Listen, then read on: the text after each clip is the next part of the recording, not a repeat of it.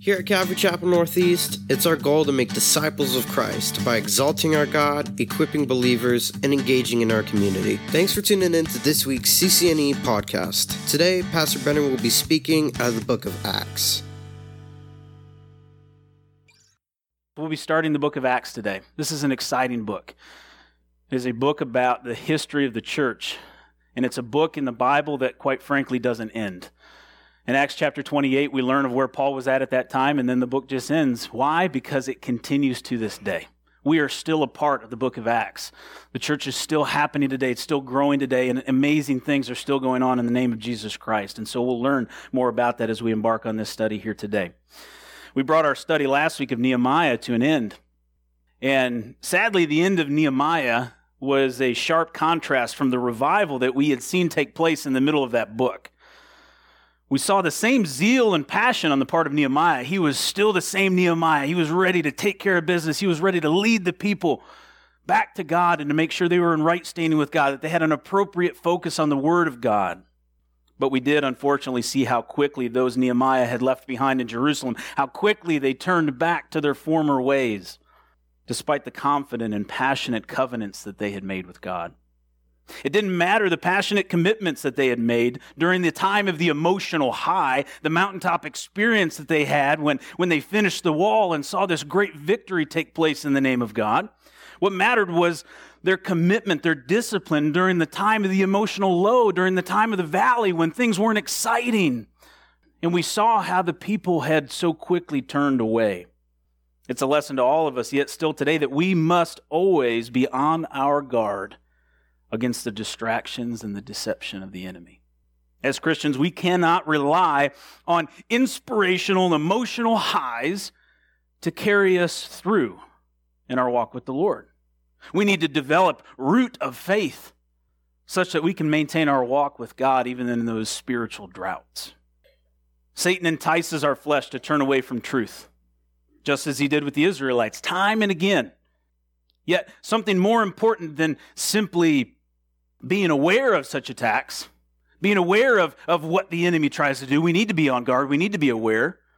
But we need to understand that no amount of legalistic routine, a commitment on our part, our word, saying we're going to do this, none of those things can ensure a faithful walk with God. It requires something much greater, something much powerful. It requires the gift of the Holy Spirit and the Holy Spirit working within us. There's a distinct difference for us today, Christians who are under a new covenant, Christians who are experiencing now what the Word of God and what God Himself has promised to us through the words of Jesus, this promise of the Holy Spirit. And so, as we turn our attention to a new book, to the New Testament, we embark on a, on a history of the early Christian church.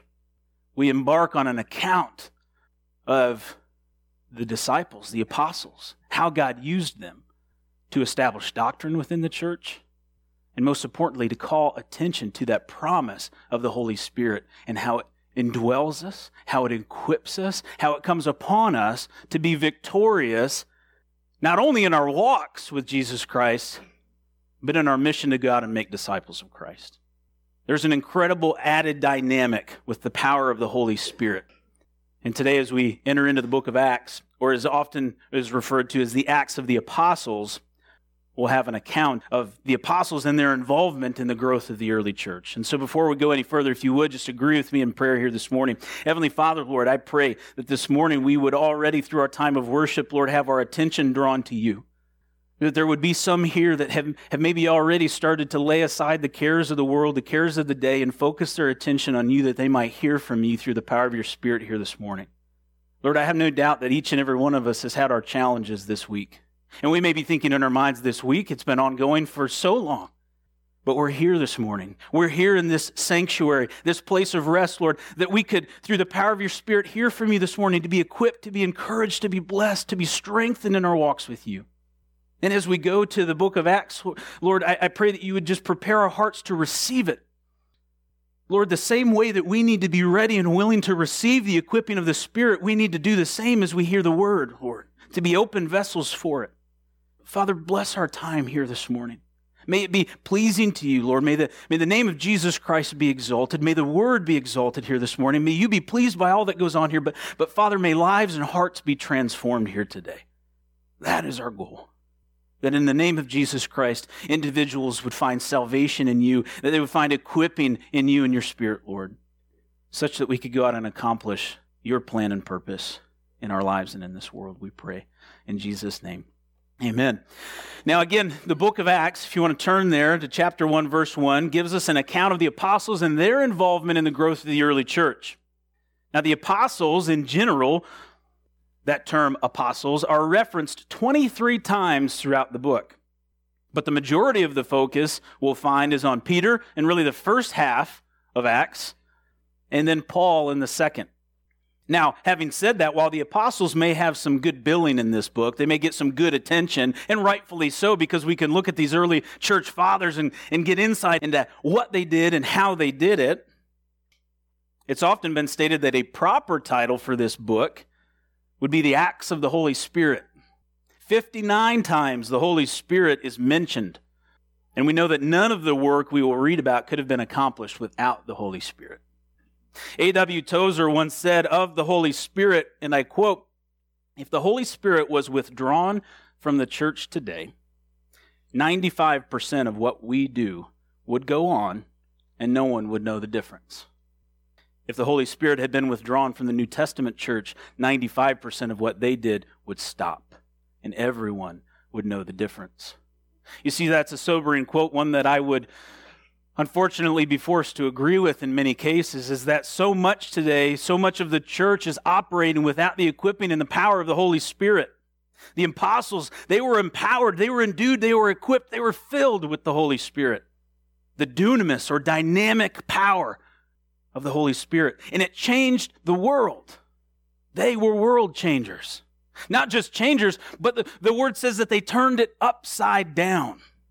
We'll read later on in Acts chapter 17, verse 6, this is what was said about them that they were viewed as the ones who had turned the world upside down. They had changed everything, they had changed everyone's understanding of what it meant to be a follower of the one true God. They had power, the power of the Holy Spirit. Sadly, today, too many churches are too engrossed within the program and the routine and not led of the Holy Spirit. So let's talk then about the context of the book. Of course, this is we're just kicking this off, right? So we've got to do a little bit of understanding uh, of the book of Acts. Where, what's going on here? Who's the author? What's happening? And so, as we consider first and foremost the author or, or the writer, as I should say, is in Acts chapter 1, verse 1, we read of the writer's reference to a former account that was made addressing an individual named Theophilus. And so it's that, it's that initial statement there that gives us insight into who it is that's writing this book. We know that two books earlier in the New Testament, we have the Gospel of Luke, which was written to the most excellent Theophilus. And so these two books seem to connect, and this gives us our understanding of, of who penned this particular book. There's consistency between the two books. In fact, some believe that they could be one consistent work. The Gospel of Luke and the book of Acts at one point was intended to be put together as one big book. And that perhaps is a part of our canonization process is we put the books into the Bible, into the New Testament, and ordered them accordingly, that we separated those two works. In either case, we see evidence in both writings that connect the two together. Namely, this first particular piece where Luke, in the beginning of Acts, is referencing his gospel that he had penned and said, In the previous work, Theophilus, this is what I began to write to you about. And now I'm going to continue that work and continue to explain to you what is happening in the church. Now, Luke was a different apostle than the others. He was very well educated, a physician, and he had a different style. There's 312 words that Luke uses in the Gospel of Luke specifically that we don't see anywhere else in the New Testament. And it's not only because of his education, but that Luke was also a Greek. He's the only Gentile to have the privilege of placing Scripture in the canon. See, So that's unique. As we read about Luke, we need to understand that he's the only Gentile that we have that we have his work within the New Testament. And so it is very different. His perspective is very different, yet it's consistent with all of the other writings from cover to cover. We just get to see it through his eyes. And so we have two New Testament books that are ascribed to Luke the Gospel of Luke and the Acts of the Apostles. And so Luke is writing of the early church and the work that was accomplished by the empowering of the apostles with the Holy Spirit. It's actually how he ends his gospel and begins this book. There is a great deal of consistency between the end of the Gospel of Luke and the beginning of Acts. It ties it together well, but it also reinforces the importance of the empowering of the Holy Spirit. So then, who is this Theophilus whom he is writing to? Now, of course, there's debate amongst who it is. This is the thing that gets Bible scholars excited. Right? Something to debate, right? Or prove each other who's right, who's wrong. Now, the name itself, Theophilus, means lover of God. a pretty cool name. Right? Theo, God, Philus, or phileo, love. Now, some argue that this is just a general name for a group of people, Christians, those who love God, the lovers of God. And it's Luke who is addressing them in this anonymity in order to protect them from persecution, to make it general in nature. Some say that Luke is protecting himself by not including his name and authorship in the book. You know, there could be some truth to that. He would be no different than the other uh, writers of the Gospels, and that none of them specifically made claim to who they were in their writings. We see that more specifically with Paul as he wrote his letters, which would have been more typical of writing a letter that you would explain who you were, who they were getting this letter from. And furthermore, because there were so many who tried to lead people astray, Paul tried to make it his aim to ensure that people knew who he was by laying out his credentials. But we don't see Luke do that. He doesn't specifically state, This is Luke, and I'm writing to you who this person is. But it stands to reason, based on the fact that Luke refers to, specifically in the Gospel of Luke, the most excellent Theophilus, that this is an actual person and is someone of great importance. An official, this term most excellent would have suggested that it was an official, a senator, a governor, someone of royal descent, someone of great importance, or at the very least, a wealthy individual. Now, it could be that Luke was actually a slave to this particular person. Then in this time, it required most often a wealthy benefactor to be able to send someone to school to get that much education, particularly to become a physician. And in this time, wealthy individuals were known to have essentially purchased their own personal doctor. And so many believe that Luke was potentially owned by this most excellent Theophilus. Now, at this point, if this was the case, they would have shared a common salvation. It would have been an exciting thing to see how Luke had, had been successful potentially in leading this person to Jesus Christ, and they now shared a common faith, and that he was freed to be able to go out and, and, and preach the gospel and go on the journeys with Paul. We'll see in the beginning of Acts, through the first half, that Luke refers to things in the singular. But then in the latter half, when Paul enters in, he begins to refer to things as we and us. Those words help us to understand that he's probably at that point now out with Paul, on the journeys with Paul. Now, I believe that Theophilus was likely an actual person, that he probably had some great influence that he was maybe connected to Rome in some way, and perhaps even during Paul's imprisonment, he was able to write to Theophilus to try and educate him on uh, the validity of Christianity, to help provide support, to in some way defend Paul. He may have been advocating for Paul, who was facing persecution at that point, but we don't ultimately know for sure. Now, the setting for Acts initially is Jerusalem, but it will extend to all Judea Samaria, Macedonia, Rome, and to the uttermost parts of the earth, because that's what the Great Commission requires. So, this is the beginning of the church. And as I mentioned before, Acts really never comes to a close, it only continues through the church, even still today. And the cool thing is that God has ordained that man be used as his instrument to accomplish his will on the earth. That's the beauty of Acts is as we see the history of the early church and see it unfold, we can still be a part of this work that's happening. Now he can, he does, and he will use his angels to accomplish his will. We'll see that in, in Revelation. We'll be starting that in a couple weeks on Wednesday nights. But today he continues to primarily use mankind as his instrument, his way to bring about his plan and purpose on this earth. Privilege that most of us would prefer not to really enjoy. I mean, ministry's hard. Like the prophets of old, when we're called to, to a particular work of the Lord, our response is often, No, Lord, please, not that. Don't, don't expect that of me, please. Who am I? Maybe there's a more humble approach to who am I? Who am I to be able to, to do this? I think it was Spurgeon who often talked about, you know, at this particular time when you teach within the church, you'd take multiple steps up to a large you know, platform overlooking the entire congregation. And he used to comment on the fact when he'd get to that bottom step, he'd look up and he'd say, Please, just stop it here. Don't make me go up there. Don't make me go up there. Please, not me. But yet he chooses us, he uses us, and if we're willing, it's a glorious privilege and calling. But like the quote I read earlier from A.W. Tozer, much of the work we are continuing today in the church is absent of the empowering of the Holy Spirit. And that's sad. We so desperately need a fresh filling of the Holy Spirit today, each and every day. To be spirit led is so critical, but we're often so focused on what some would call the horizontal within the church and not the vertical that we miss tapping into the leading and the guiding of the Holy Spirit in exchange for, as I mentioned, program and routine. I can be guilty of that. I can be guilty of, of, of, hey, things have to happen a certain way, a certain time. Now, it's good to have order. We serve a God of order. Right? But we also need to be flexible and in tune with the Holy Spirit and how He leads. And we've been given a promise, a promise of the Holy Spirit. And we need to put it to use, Christian.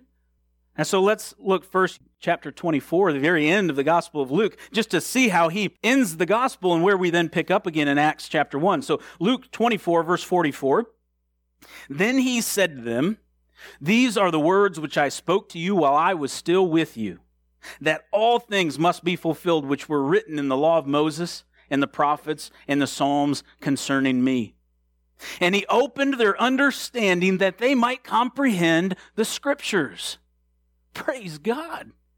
That's a glorious gift.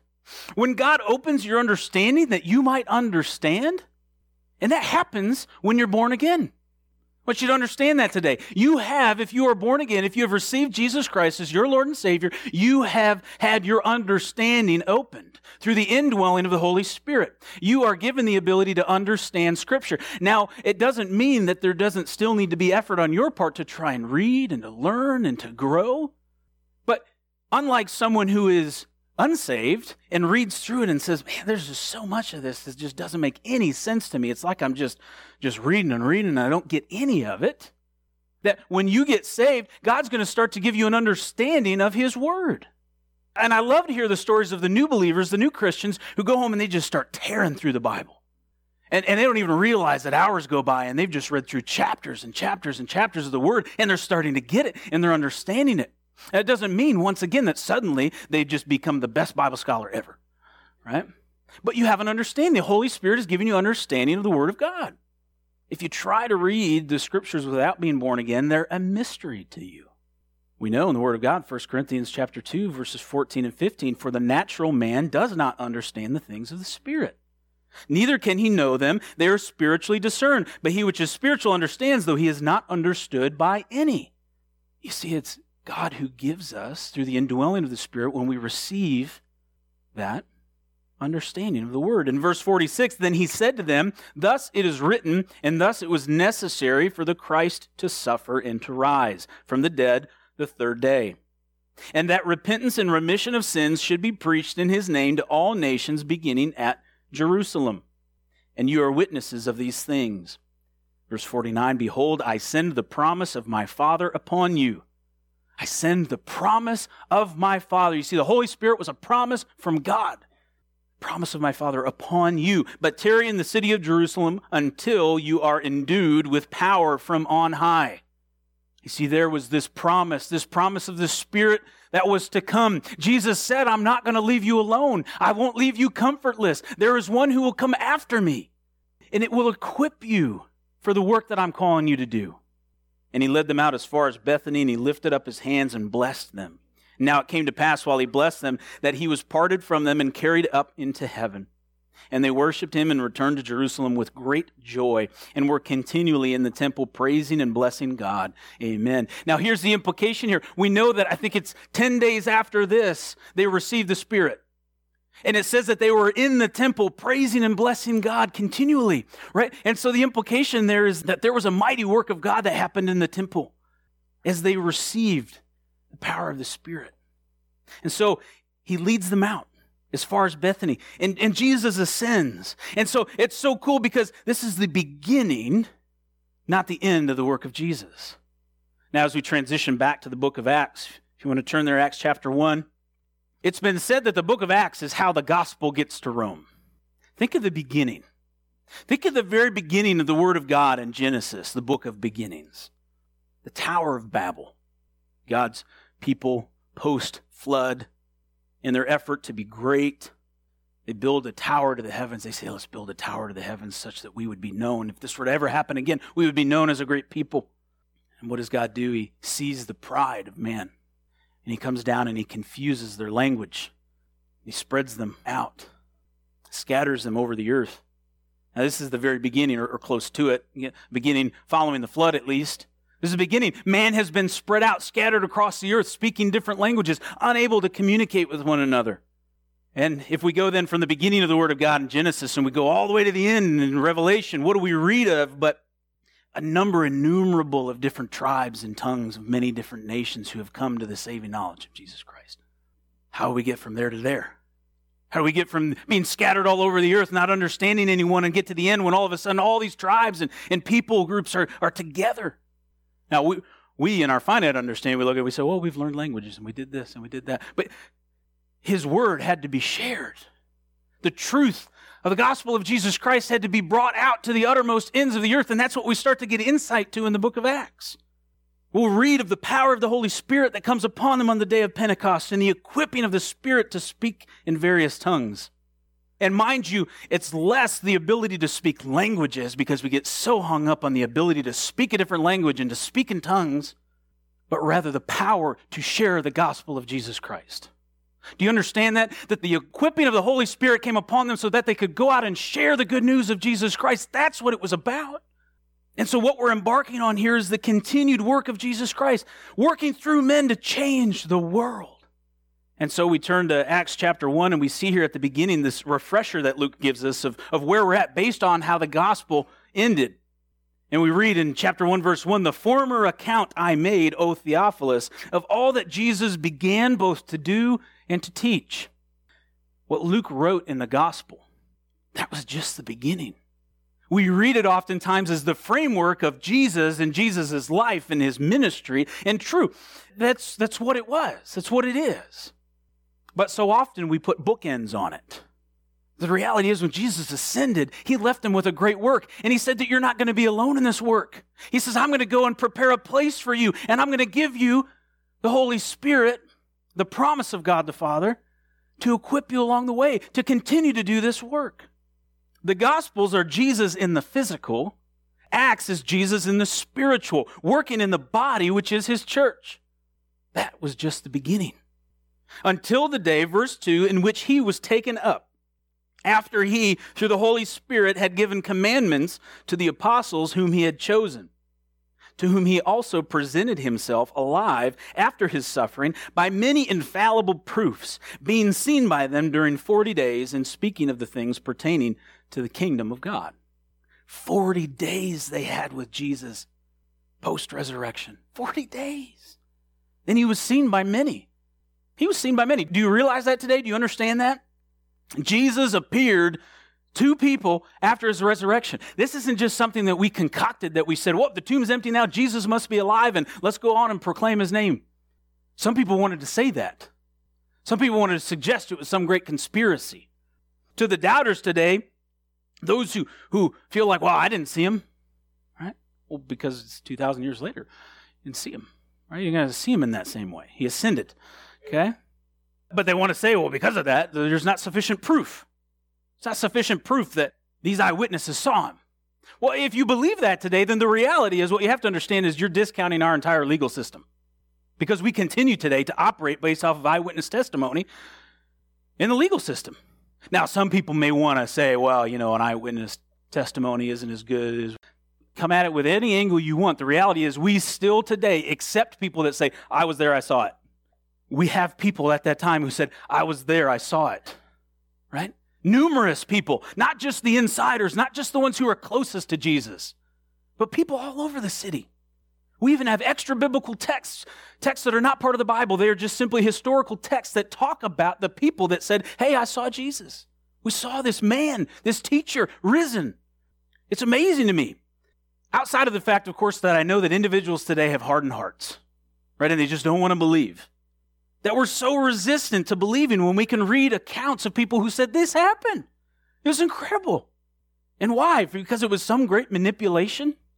Folks, if you run into people out there, if you're here today and you're sort of you're a skeptic in that way and you want to align yourself with the conspiracy theorists that talk about how Christianity is the big great lie and manipulation, well then it's the worst manipulation of all time because what have we really to gain from it? Now, yes, there are churches out there, there are supposed teachers that have taken advantage of individuals. There's no doubt about that. I'm not going to deny that here this morning, and that is terrible. But really, in general, to just con- try and convince a population of people to live their lives in a good way and love one another. Whoa, right? Crazy people. For 40 days he was seen. And what they did talk about were the things pertaining to the kingdom of God. Now, the Gnostics would tell you that they were talking about super secret squirrel things, right? We got to figure out what was going on in that room. Right? They want us to think that there was something profound that was revealed to the apostles during that time that we now need to make it our aim and our mission to try and comprehend. Revealed knowledge that we can supernaturally try and lay hold of at some point.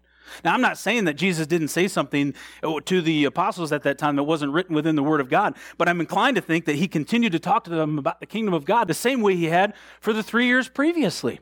That was his aim. He wanted to help them to understand what the kingdom of God was all about and what the work that they were going to be called to do, how they would go about accomplishing that. You see, the gospel is simple, and we want to try and make it so complex all the time. As Jesus was talking to them about the kingdom of God and the things pertaining to the kingdom of God, he continued to give them understanding of scriptures to make sure that they would understand it clearly in order to do what they were going to be asked to do here in the next few verses. For these were Jesus' last words as we have at the beginning of Acts. The last things that he would say to them, at least in this particular form. We know that later on you know, he would communicate in a couple of different ways, for example, to the Apostle Paul. But this, before Jesus' ascension, serves as his last words to his apostles. What would you say if you knew it was the last thing you could say to somebody who you love? What would you or what have you potentially said, knowing it was your last opportunity? I love you. I'm proud of you. You give them some direction. The first thing Jesus tells them is wait. Wait. And being assembled together with them, verse 4, he commanded them not to depart from Jerusalem, but to wait for the promise of the Father, which he said, You have heard from me. For John truly baptized with water, but you shall be baptized with the Holy Spirit not many days from now. Wait. Be patient. What do we say in our flesh when we're told that? We say, oh, come on, right? I don't want to wait. I don't want to be patient. I hate waiting. We live in the number one culture of anti waiters. We do. We hate it. We hate it. We're so impatient. Stoplights the worst. You know, and I'm driving down Forest Drive down to the daybreak office during the week. I'm like, you gotta get the, the timing's off on these. Somebody's got to fix this. Right? Yeah, somebody's probably saying, yeah, they are. They are. You know, same thing, right? We convince ourselves everybody else out there is wrong right now. Everybody's slower than me, and I have to wait. And we hate it. No matter what it is, we hate it. Right? We have microwaves. But we're mad because this particular microwave doesn't have the express 30 second button. I got to type in three buttons. I'm supposed to be able to just hit the one. Right? Think about it. We hate waiting. But Jesus says to his disciples before he ascends in heaven, he says, wait, wait, wait, waiting. But he says, he says to them, wait. God has a promise for them. This is no doubt what we read in Joel chapter 2, verse 28 29. And it shall come to pass in the later days, saith the Lord, that I will pour out my spirit upon all flesh and your sons and daughters will prophesy, and your young men shall dream dreams, your old men shall see visions, and upon my servants and my handmaidens shall I pour out my spirit, saith the Lord. And they'll need this. They'll need this to do what they're about to be called to do. And so do we. Now, some translations, your, your Bibles may say uh, tarry instead of wait. Tarry here a little while longer. We see that in the Gospel, the Gospel of Luke.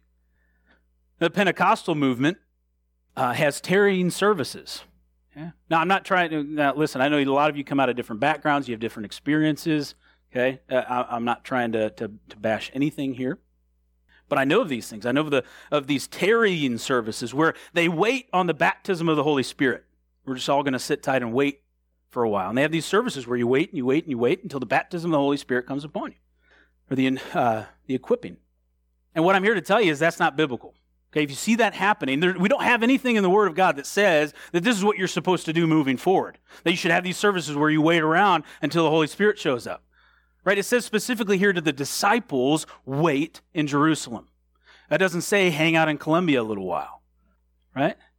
be the you know it, it, we don't see that we don't see it as specific instruction to christians today to, to take up this practice but rather this was specific to the disciples because they were waiting for the promise that god had for them to come upon them but when that happened that happened that's it now we can have a fresh filling fresh uh, pouring out of the spirit on a regular basis it's something that can happen over and over again and we'll get into more of that but this isn't something that we're now still waiting on it hasn't shown up here yet right that's not, we don't see that in the Word.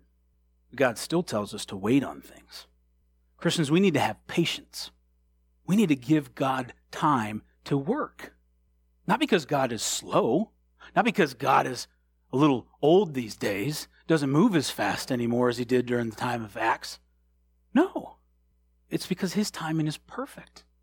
It's because God operates on his timeline. Do you understand that this right here outside of the amazing concept of creation and how the, the sun and the moon and the stars all operate at, at very predictable ways, such that man in our limited understanding was able to figure out this 24 hour thing and, and make a watch and everything else. Do you understand that this is irrelevant?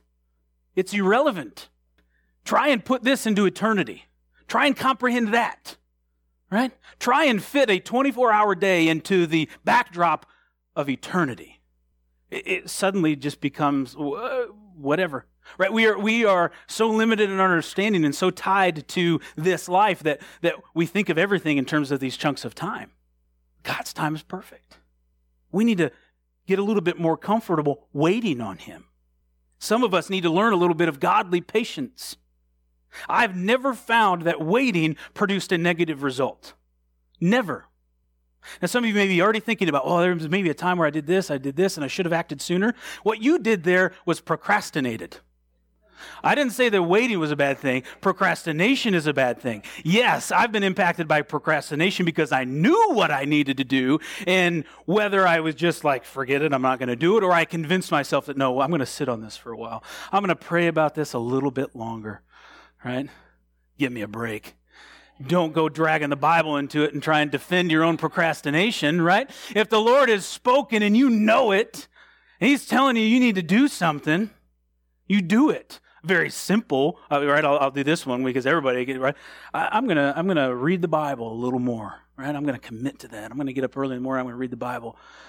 I'm just not feeling it today. I gotta pray about that a little bit more. See where the Lord really wants me to go. You know, no, you're procrastinating. Get in the Word. Go. Right? But waiting, true waiting, when you don't have a leading, when you don't have a guiding, when you know you're facing a big decision and you're just not sure what to do about it, wait. Give it some time. Waiting is biblical. Verse 6 Therefore, when they had come together, they asked him, saying, Lord, will you at this time restore the kingdom of Israel? Now, my first reaction when I read this is, There they go again. Come on, you're supposed to be given insight now, apostles. Why are you asking this question again? Why don't they get it? But in fairness, the topic, as we've already discussed, of the kingdom, the topic of the kingdom of God was what they regularly talked about. So they were still developing their understanding of what this kingdom of God was going to be all about. For the previous 40 days, the word says that they had discussed the things pertaining to the kingdom of God. So clearly they were growing in their knowledge, but they still didn't totally get it. And maybe it was partially that they didn't get it, and maybe partially because they were still so focused on what they wanted God to do, what they wanted to see Jesus do, and overturning what was to them a corrupt government that they wanted nothing to do with anymore. They wanted to have a physical kingdom established then. They wanted it so badly. They wanted see, so badly to see their world changed and, and Jesus had said that it would be, remember. Jesus tells us that it will be. Jesus says that his kingdom is going to be established. Jesus says that, that, that we can see transformation through the gospel of Jesus Christ. But they didn't quite realize how it would be changed and that they would be the ones who got to get that process started. When Jesus was crucified, remember the disappointment on the road to Emmaus? Jesus appears to them as a stranger. Essentially, what's wrong? I paraphrase. Right? What's wrong? Why are you so sad? Well, who are you? Do you not know what's happening? Do you not want to know what has been going on? Jesus, you know, under the covering of a stranger, they don't know who he is. Tell me more. Right? And I can't imagine how it must have felt to them at that time. That it was it was such a letdown. There was so much promise, so much hope, so much potential. This godly man, Jesus. We thought for sure that this is how it was all going to go down. They were so ready for Jesus to fulfill their hopes and their dreams, and they just felt like it all had fallen apart. That same hope is built into us, folks. We all love a story of a hero. We're all looking for a hero. Some of you may love the, the superhero movies, and some of you may despise them, but you turn to something that gives you the exact same thing. This hope, this individual that can accomplish something for you that you want so desperately. We all want the corrupt system overturned still today. Doesn't matter if it was 2,000 years ago or today. We all still think that the man's trying to keep us down, right? We do. We think about the government and we think of, we want all of those same things today. The world is still crying out. There are unsaved people who are still looking for that hope somewhere. And even for Christians, in our misunderstandings of the Word of God and who Jesus is, we still look to Him and are sometimes let down in our own flesh. Because we expect for God to take care of this immediately, or expect for Him to take care of this immediately, instead of being willing to just wait and, and allow the Holy Spirit to give us full understanding of who He is. And like the disciples walking along the road to Emmaus, the hero is right before our very eyes. But the way in which he is saving us, it, it, may not be what we had planned. The way your life is going today may not be exactly as you had planned, but you can still surrender that to Jesus Christ. His kingdom will be restored, but it'll happen in his time, not ours. And he says to us in verse 7 and he said to them, It is not for you to know times or seasons which the Father has put in his own authority. You see, it's not for us to know, plain and simple. Just like sometimes we need to wait and we don't want to, sometimes we want all the information and we can't have it. Deal with it, right? So we, there's no other explanation other than I got to wait, I got to be patient, and I got to trust the Lord. Verse 8, but you shall receive power when the Holy Spirit has come upon you. And you shall be witnesses to me in Jerusalem and in all Judea and Samaria and to the end of the earth. Christians, we desperately need the power of the Holy Spirit today. We have it. We have it. It's available. The Greek preposition here is epi, E P I. It's used to signify a new relationship, a new relationship that they were to have with the Holy Spirit. John 14, as Jesus is there promising to send the Holy Spirit, he said, I will not leave you comfortless. I will come to you and I will pray the Father, and he will send you another comforter, even the Spirit of truth, whom the world cannot receive because it seeth him not neither knows him, but you know him. For he dwells with you, and he shall be in you. It's John chapter 14, verse 17 through 18. Do you understand that, Christian? That you know him because he dwells in you. This power of the Spirit. The world cannot know it. If you're here today and you do not know Jesus Christ as your Lord and Savior, you can't know the Spirit in this way. He is with you. He wants to dwell in you. And Jesus says you're going to receive power when the Holy Spirit comes upon you. We read in John 7 on the last day, the great day of the feast, when Jesus stood there on the Temple Mount and cried to the people, If any man thirst, let him come unto me and drink. And he who drinks of the water that I give, out of his innermost being there will gush torrents of living water. John said, This spoke Jesus of the Spirit which was not yet given, which they who believe on him should receive. John 7, 37 through 39. What did he say of the Spirit? That it would be like a torrent of living water flowing out. We can have a working of the Spirit such that it overflows from within us. So there's a threefold relationship here. He is with you prior to your conversion. If you're here today and you are a Christian, you are a believer in Jesus Christ, He was with you prior to. He is the one that was drawing you to Himself. If you're here today and you don't know Jesus Christ as your Lord and Savior, but suddenly you're starting to get a little uncomfortable in your seat, it's the Spirit drawing you to Himself. We cannot, in and of ourselves, in our own flesh, think that suddenly we need something good, right? We've got to have the drawing of the Spirit that helps us to understand I'm a sinner in need of forgiveness. And so He's drawing you to Him.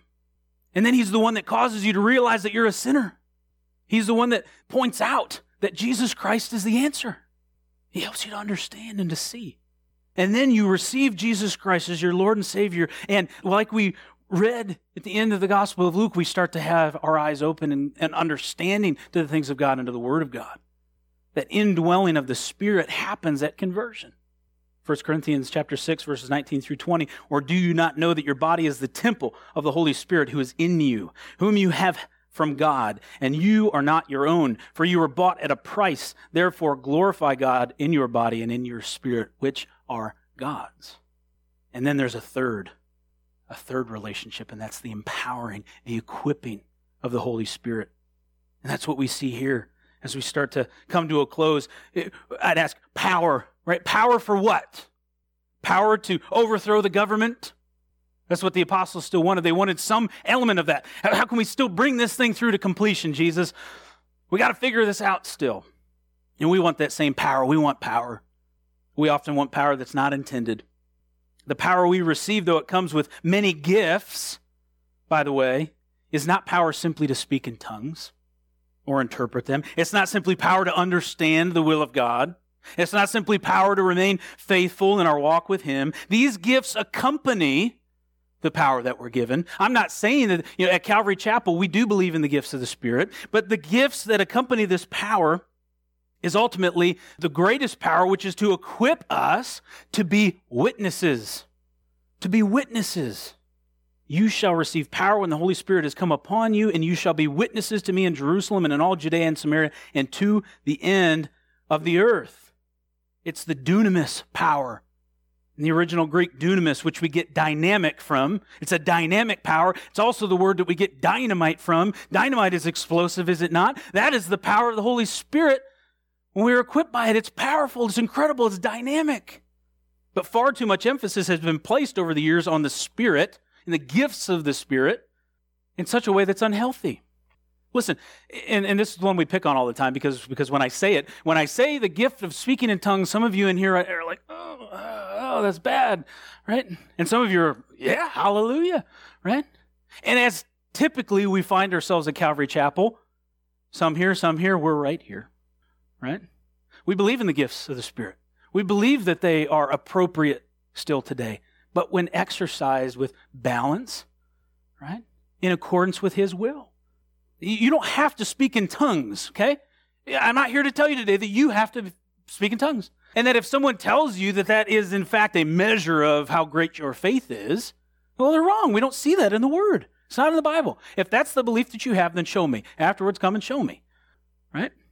At Calvary Chapel, we believe in the gifts of the Spirit, but we again believe in balance. And there's a purpose for the indwelling of the Spirit, and that's to be a witness.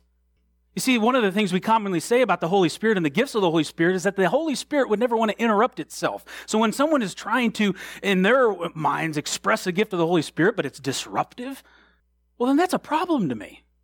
Right? Because God wouldn't want that to happen. Right? He wouldn't interrupt himself.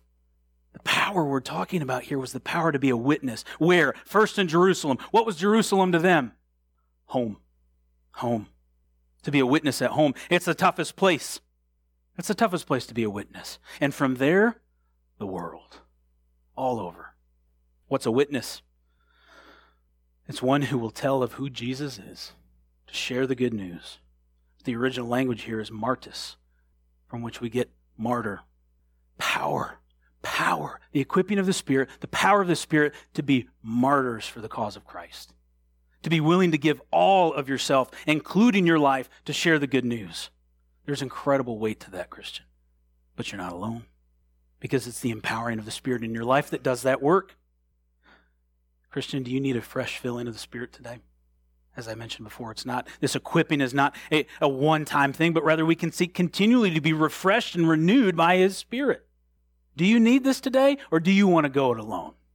I've got this. I can handle this. That's what we tell God often in our actions. Are you willing to receive it today? Or do you want to try it your way?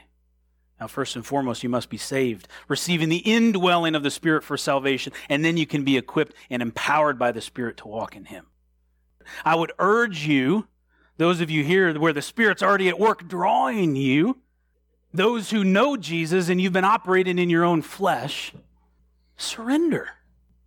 This isn't a gift of the Spirit service right now. What I'm talking about is you know you need an you need a fresh pouring out of the Spirit on your life. Allow the Lord to do that awesome work today. Amen. Here at CCNE, there are so many events happening throughout the week, so make sure you're subscribed to the weekly e bulletin so that you can be fully informed of all that we're doing. For any more information, or if you have any prayer requests you'd like to share with us, be sure to visit us at calvarychapelnortheast.com.